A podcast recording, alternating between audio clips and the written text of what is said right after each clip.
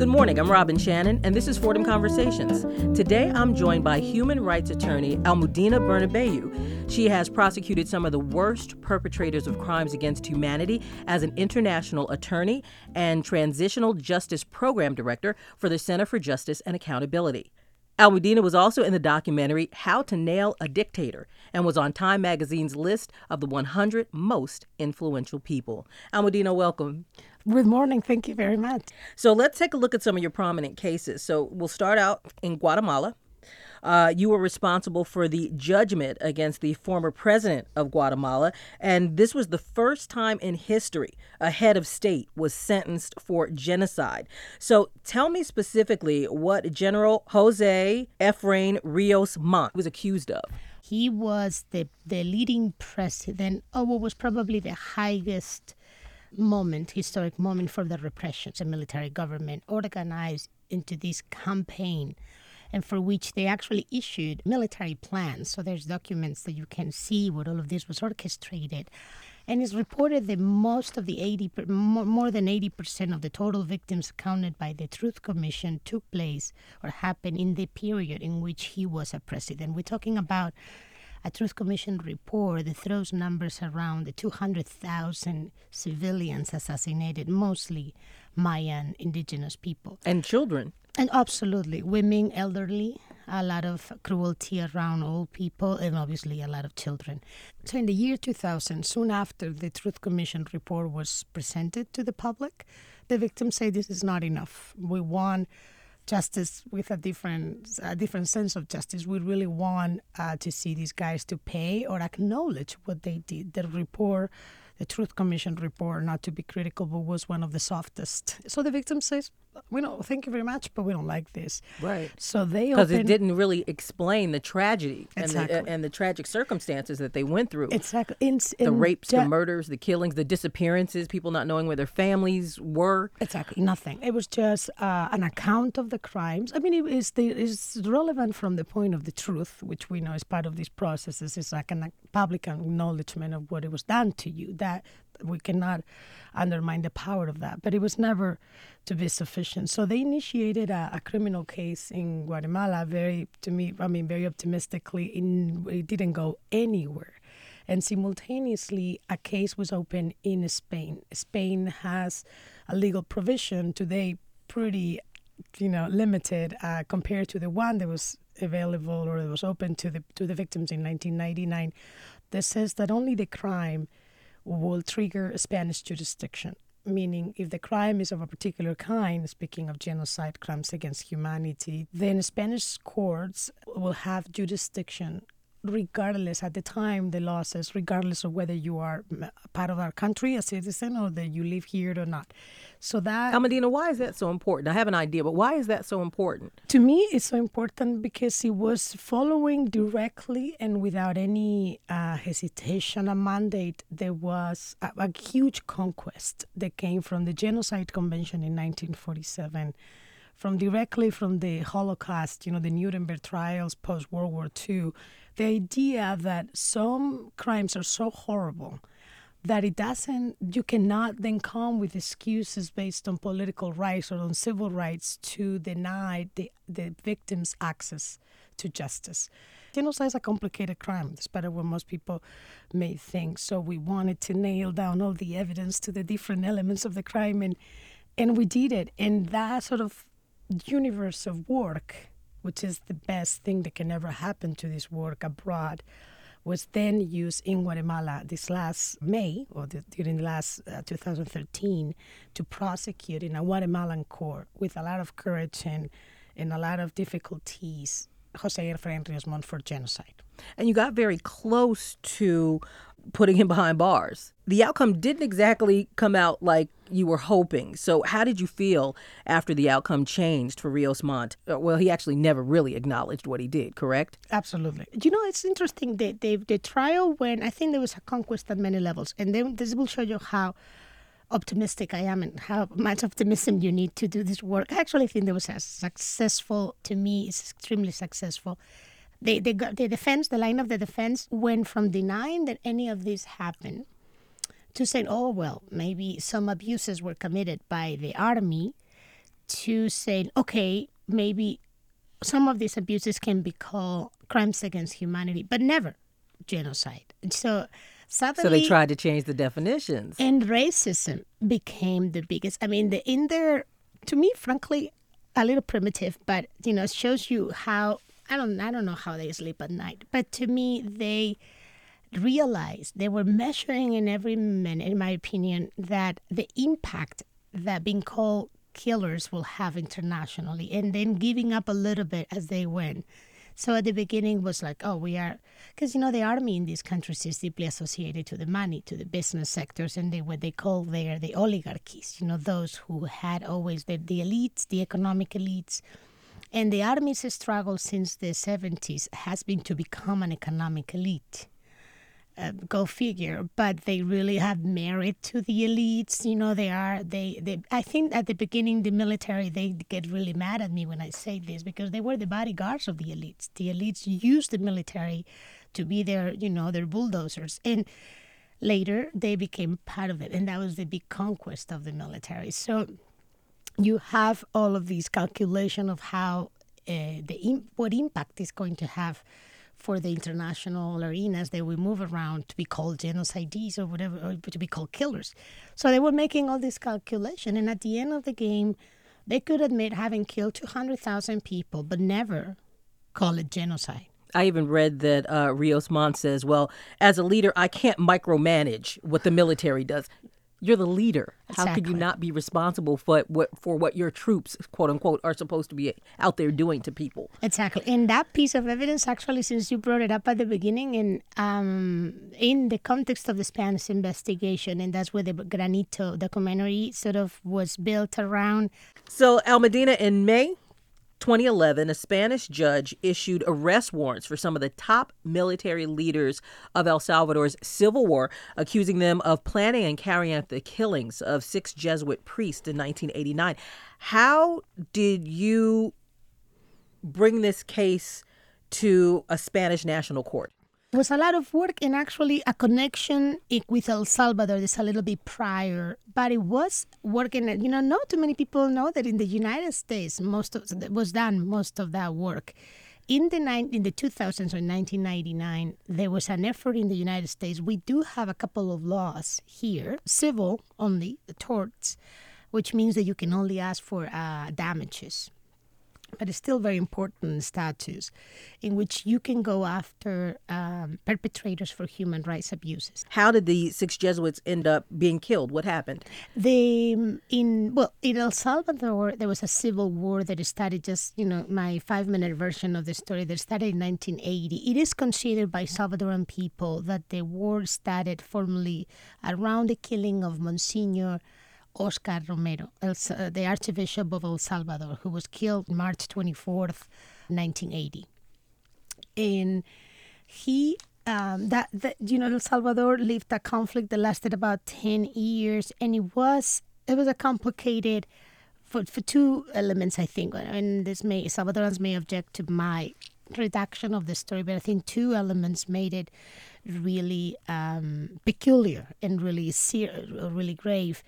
One is that it really had the only or the most important, from a military standpoint, resistant movement. The FMLN was called, like a guerrilla group that really functioned like an army, had a lot of arms and branches, and they were effective. They were effective in the big context of Latin America. Those were the most effective revolutionary groups or resistant groups.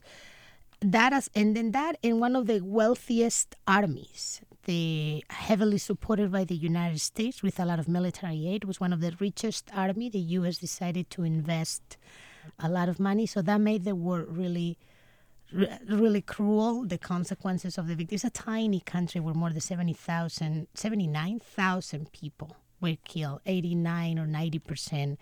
At the hands of the military. When you think that you have a revolutionary army as powerful as that was too, is pretty hardcore. Well, but in this tiny country, the Catholic Church, no exception in the context of the Cold War and the repression in the Americas, played an important role, and specifically the Jesuits of the Central University of San Salvador, called UCA, so we all understand it. Led by Ignacio Ellacuría, a Jesuit from Spain, from the Basque Country, a very progressive group of human beings. They had been very involved and outspoken on behalf of the victims, on behalf of justice. They are associated and founders and very much intellectually related to what was called the liberation theology in the Americas. They founded down south in Peru, had a spread around the region as the civil wars and the conflicts were gross and were getting more serious. So they were speaking up for the victims. And very political in the most respectful sense of the word. I mean, people with great ideas, ideas of Christianity and justice and equality that I'm a big fan. So I declare myself a big fan of those ideas, and then active in the hope that they could end this conflict in a negotiated way, in a negotiated solution. They were talking to the guerrillas, talking to the army, talking to the government, talking to the United States. They really were helping. And in 1989, the FMLN attack in an effort to actually... it was by surprise. It took the army by surprise, and they really seized the capital, San Salvador. The army freaked out, and I'm speaking more from the result of the investigation that we've been doing now, therefore what is known perhaps generally, but the army freaked out, and there's papers, including in the classified documents in the U.S., they decided to kill what they at the time considered to be leaders of the FMLN, or leaders of, in the sense of thinking leaders or ideological leaders. They just say, but I mean, the idea of that killing was let's intimidate them and let's perpetuate this war. If we really get these exemplary killings and we show them that we can kill anybody. They did that in 1980 to begin the war when they killed the archbishop. So if we kill the leaders, it'll put fear in everyone else. Exactly. And let's show them who's the boss. This is Fordham Conversations on 90.7 WFUV. I'm Robin Shannon, talking with human rights attorney Almudena Bernabéu, an international attorney and transitional justice program director for the Center for Justice and Accountability. Pamela Yates, the filmmaker, is really a close friend, other than obviously a professional filmmaker. And she's the one who did How to Nail a Dictator, that was part of the Sundance Film Festival, correct? Exactly. Uh-huh. And she had done When the Mountains Trumbled back in 1980. So from that filming time, she had extraordinary amount of footage in a warehouse, somewhere in Brooklyn. So that's how the story, and I don't know the steps, but it's like, okay, so what do you got? Right. What am I supposed to? And she you go to this warehouse in Brooklyn and look for and look at this footage. She showed me some of this footage. I was like, I don't want this. This is nothing. And it's like, go. And she tells us, go and look for something else. So I was super bossy. So she went and she found this footage that you mentioned is an interview back in 1983, I believe, or 1982. At the presidential house in Guatemala, and it's directly, she was allowed to interview Efraín Ríos Montt directly as the president of the nation, so, and obviously as a general of the army, very proud. People say he was a good military man, so I mean in the sense of prestige. And so she interviewed him, very humble, very sweet. She's like this very pretty, 27-year-old North American girl. Trying to be very nice. With a cute Spanish accent, and... She, I think, touched very intelligently the sensitive point of a general, which is like, well, people are saying that your soldiers are killing up in the mountains, in the high mountains, the people. It was like, she asked him so innocently. Mm-hmm. Exactly. And then the guy said, absolutely not. Do you believe, he has a dismissive answer. You will see that in the documentary. But eventually she says, well, and then are you telling me, or some similar, that your troops are out of control? Because that is the, in my mind, that's the logic. Exactly. And then he went to say, what do you mean? What kind of general will I be? Or what kind of president would I be if my troops were out of control? And I'm paraphrasing, but I mean, he pretty much says, I know exactly what everybody is doing from the Altiplano to the lower mountains to the capital. And that's right. That shows you how an army that was pretty large operated, and that footage was admitted at the trial, and I found it to be very powerful. Do you think it helped to bring more attention to what was going on in Guatemala, the film itself? I think so. I It was also very helpful. I wish now, obviously, that's out of vain, what I'm going to say, that all my work is featured in a document.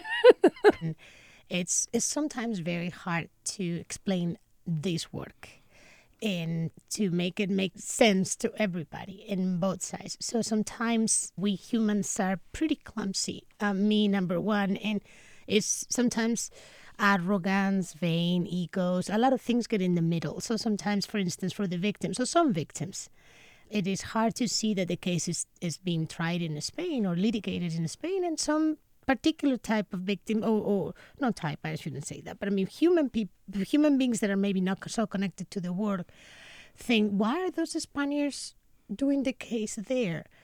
And you not always have the opportunity to explain to them, listen, I will never be able to do in Spain this work if I didn't have the support of the Guatemalan colleagues.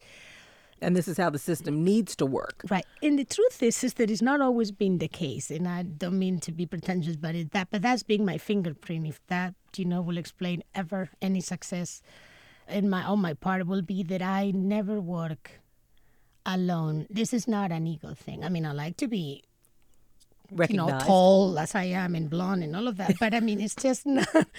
It's not about egos, for promise, but it's about people. And it's always being, I guess the only piece of success is being that people and the work in the country came first. That is so difficult to explain. Seems like you justifying your work at times. The documentary came to tell the story without any of us having to justify it. Yeah. And it was really helpful, extremely helpful. Tell me about your organization and how you got involved. Absolutely. The Center for Justice and Accountability is an NGO. It's a nonprofit organization based in San Francisco, and it's a little bit over 15 years old. So far, by all means, pretty young. So, Almudena, you're also known for reforming Spanish asylum law. So explain what that is and why the impact is so great. I got involved with immigration reform movement that was associated in Spain with the labor unions. In Spain, we never had immigrants. We were a country that produced immigrants, out of the poverty. But then in the 90s, early 90s, we started receiving a lot of people from the Maghrebian countries, from the Northern African countries, and refugees and asylees from the Balkans, the result of the Balkans Eastern European War. Despite of having signed a number of treaties, we didn't have national laws to provide for these people. So it was a nice struggle led by labor unions. We did have a lot of labor tradition in the context of overcoming our own dictatorship and ruling a lot of around working issues. And the Spanish government was not willing to give the immigrants and refugees the same status that any other citizens, considering the European countries in the context of the welfare state. We have private education and private medical assistance, medical care. So when you will give a person that status as a citizen, will obviously represent a high cost. So that was the fight. So they didn't want to allow you to have that status, exactly, mm-hmm. or to regulate it. Because they were thinking it was going to cost too much money. Exactly. But ironically, actually didn't work out, because when the lawyers at the labor union says, okay, well, you don't want to consider them immigrants or refugees, consider them workers. And the government said, well, okay, well, they can unionize, they can be registered as workers. And by means of unionizing and becoming workers, even though they couldn't leave the country, they were able to work, they were able to have their children in the public system, education, public systems, and of course, medical attention. So it worked out really well, and the government was forced as a consequence to finally pass what we call the immigration law and a refugee law, which didn't exist until 1996. So how did that feel? Spectacular. And it opened up your worldview, I would assume. Absolutely, absolutely. And specifically, not necessarily the only, but in Latin America, because, I grew up with all these conflicts in Latin America going on. And I thought that I was in a progressive country with an open, and it was some sort of openness, but I think we always criticize, and I don't mean to be forgetful or forgiveful with the U.S. government. There's ever clear, I think it's clear for everybody, the support that the U.S. government played in that war and in that, with a lot of contradictions within, definitely helping that army. But it's also one of the most important moments, I say, since the civil rights movement, in which civil society in the U.S. took the streets to ask the government of the United States to stop helping the armies in Central America. Because there were rallies after rallies all over the country, correct? And the Jesuits' case, I think, was the drop, you know, the last drop in the water glass, and they just say enough. And they took the streets. My own husband was arrested in a federal building, you know, taking because they seized a federal building. The people just took the, you know, that, and then precipitated a decision in Congress, precipitating an investigation that was led by Massachusetts Congress, Joseph Moakley. So there was a lot Almudena, how did the United States justify that? The aid, the military aid? How did they justify not moving forward with doing something? I don't think they justify it. I think that it's been more hiding under the wing. So they're more ignoring it, not necessarily actively doing something. And I think that there's a little bit of both. I think that there's genuine shock in the U.S. Congress and in the U.S. Department of Justice or in the U.S. Foreign Affairs Service. You will listen to some ambassadors, former ambassadors. I think there was shock that this army was capable or, you know, of doing something like this. And I think that there's some of that is genuine. But I think there's also a lot of cynicism in some other agencies like the Department of State and, you know, where they have been coexisting with those military guys for 15 years. They've been physically present in El Salvador through the Central Intelligence Agency, through the Department of Defense. So it's a way not to rock the boat. Exactly. And so I think that there was at least easy to expect that this army will be capable of doing that. Otherwise, it's just to explain the story to yourself in a way that you can live with it. But I think an army that is clear that they can kill the archbishop. We're talking about the maximum authority of the Catholic Church in 1980 in El Salvador can definitely kill, you know, intellectuals. And it's a crime like a little bit like the Guatemala case that we were chatting before. It's a crime that never went away. Because the Jesuits demanded an investigation. The brothers, as they call themselves, and I think that through the families, with the families, demanded justice and an investigation from the day that crime took place on November 16th, 1989. And there was a trial in El Salvador, which was a complete joke and a mock trial. They really offended the families. After that, there was an effort in El Salvador that went all the way to the Supreme Court in the year 2000, also to lose. You see, you know, the victims have that resilience. They just lose and lose and lose. And but they don't give up. And then when they work in the United States that I mentioned, those civil cases were evolving a little bit. We even had a case that is kind of my favorite for personal and professional reasons, which was against the assassin of Monsignor Romero, precisely, who was living in Modesto, California. So after those cases evolved positively in the United States, I think that we work closer with the Salvadoran community. They thought that there was the time to do the Jesuits case in Spain.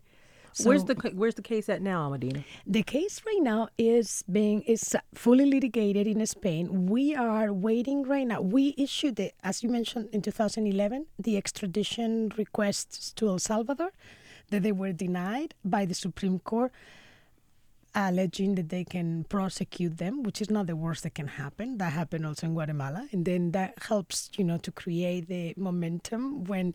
And then in the context of the investigation, we found Inocente Montano, who at the time was the Minister of Interior, living happily ever after in Massachusetts. So he was arrested. We combined and we sort of worked with the U.S. authorities with jurisdiction and then the ICE, the I don't know how the acronym goes, but I mean the Immigration Service in the United States, the Customs Enforcement, blah, blah, blah, mm-hmm. arrested him. I think call it ICE, something like that. Exactly. Mm-hmm. And he was... prosecuted for immigration fraud because he had lied in his temporary protected status application, which is a protection that the Salvadoran people, TPS is called, enjoy. He lied 7 times, denying that he was a member of the army. It's just to lie for. That's why his stupidity sometimes betrays them, I'm just telling you, or their arrogance.